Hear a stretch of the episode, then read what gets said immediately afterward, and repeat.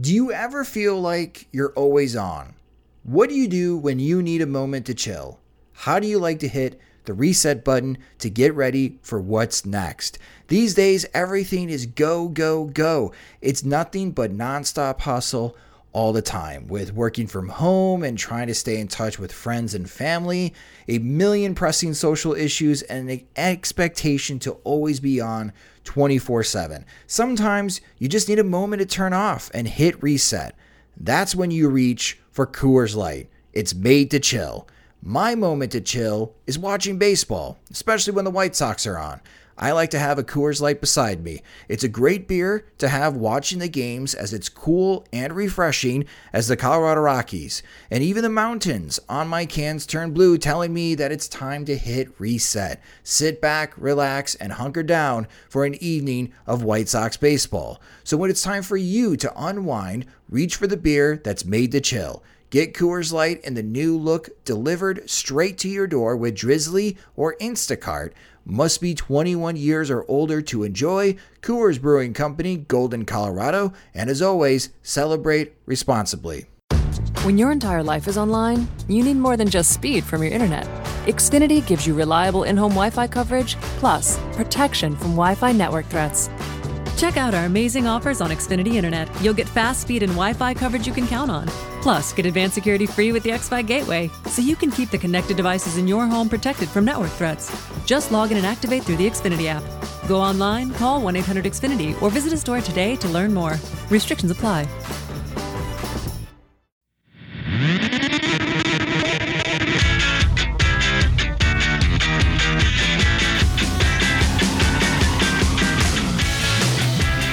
Good morning, White Sox fans. I'm Jim Margalus, and this is your White Sox wake up call for July 29th, 2020.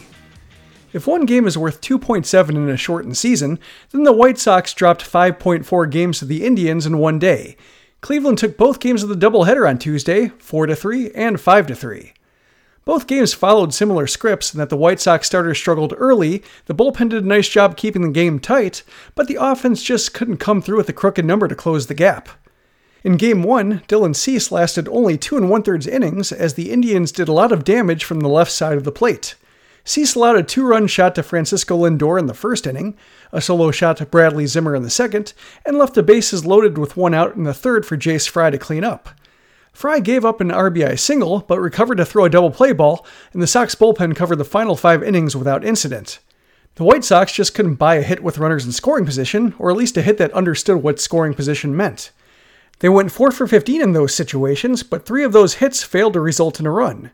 Twice the Sox loaded the bases with one out, and twice they failed to score a single run from it. Their three runs came on a Tim Anderson solo shot, a Jose Abreu RBI groundout, and finally a Yasmani Grandal single with two outs in the ninth that scored Anderson and made it a one run game. Alas, Edwin Encarnacion struck out looking to end it.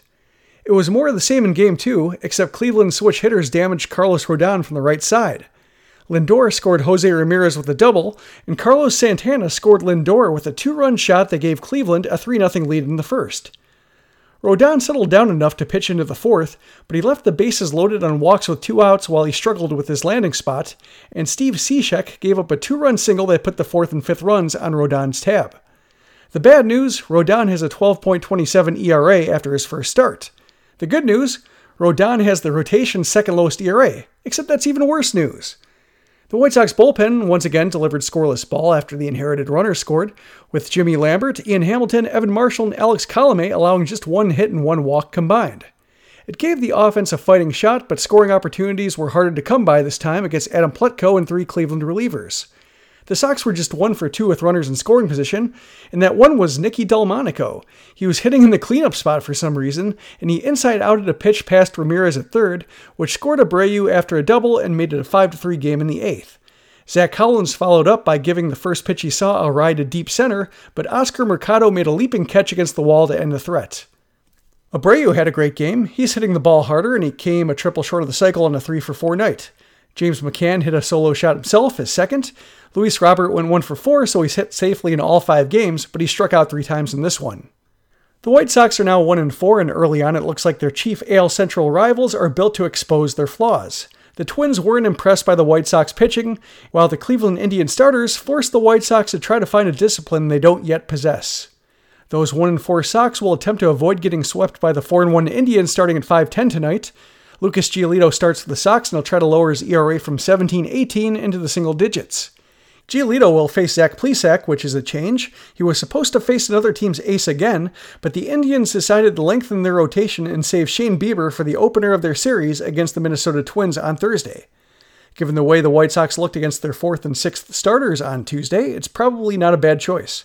Some good news Nomar Mazara is reporting to Schaumburg, giving Rick Renteria a chance to divorce himself from Delmonico if he can bring himself to do it. Then again, considering Nicky D keeps rising in the lineup, that's not necessarily a given.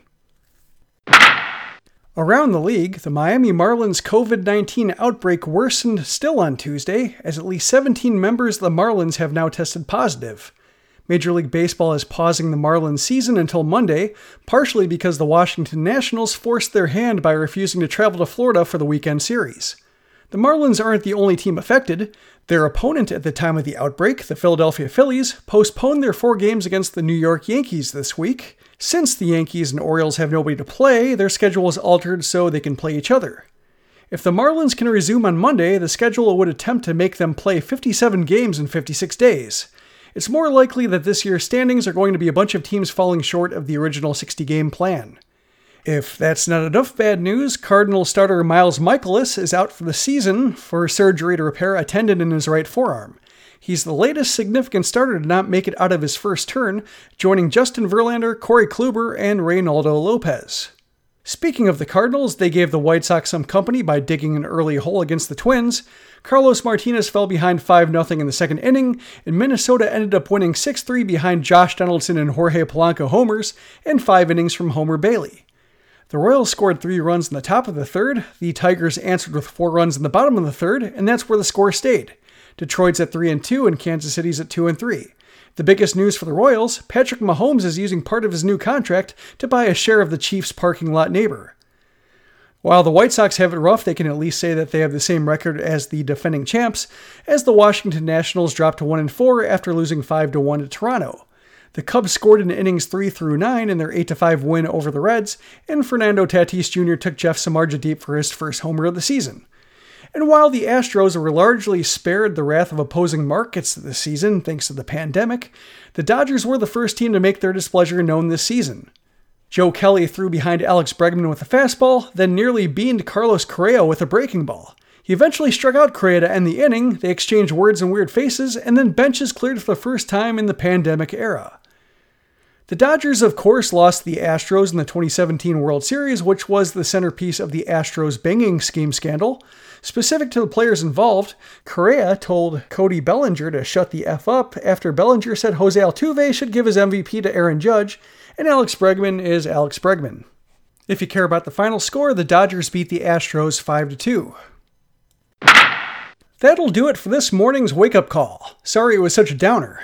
Join us on SoxMachine.com to gripe about the doubleheader and the first turn through the rotation. If you're new to the Sox Machine podcast, you can subscribe to us on Apple Podcasts, Google's podcast app, Spotify, and wherever else podcasts are found. If you're feeling generous, you can support the site and the show at patreon.com slash soxmachine. Make sure to check out the Patreon because I just shared information on the new Sox Machine mugs that will be the newest gift for supporters at our highest tier and will also be available for sale on the site in the near future. Thanks for listening to the Sox Machine podcast. For SoxMachine.com, I'm Jim Margalus. Stay safe and mask up.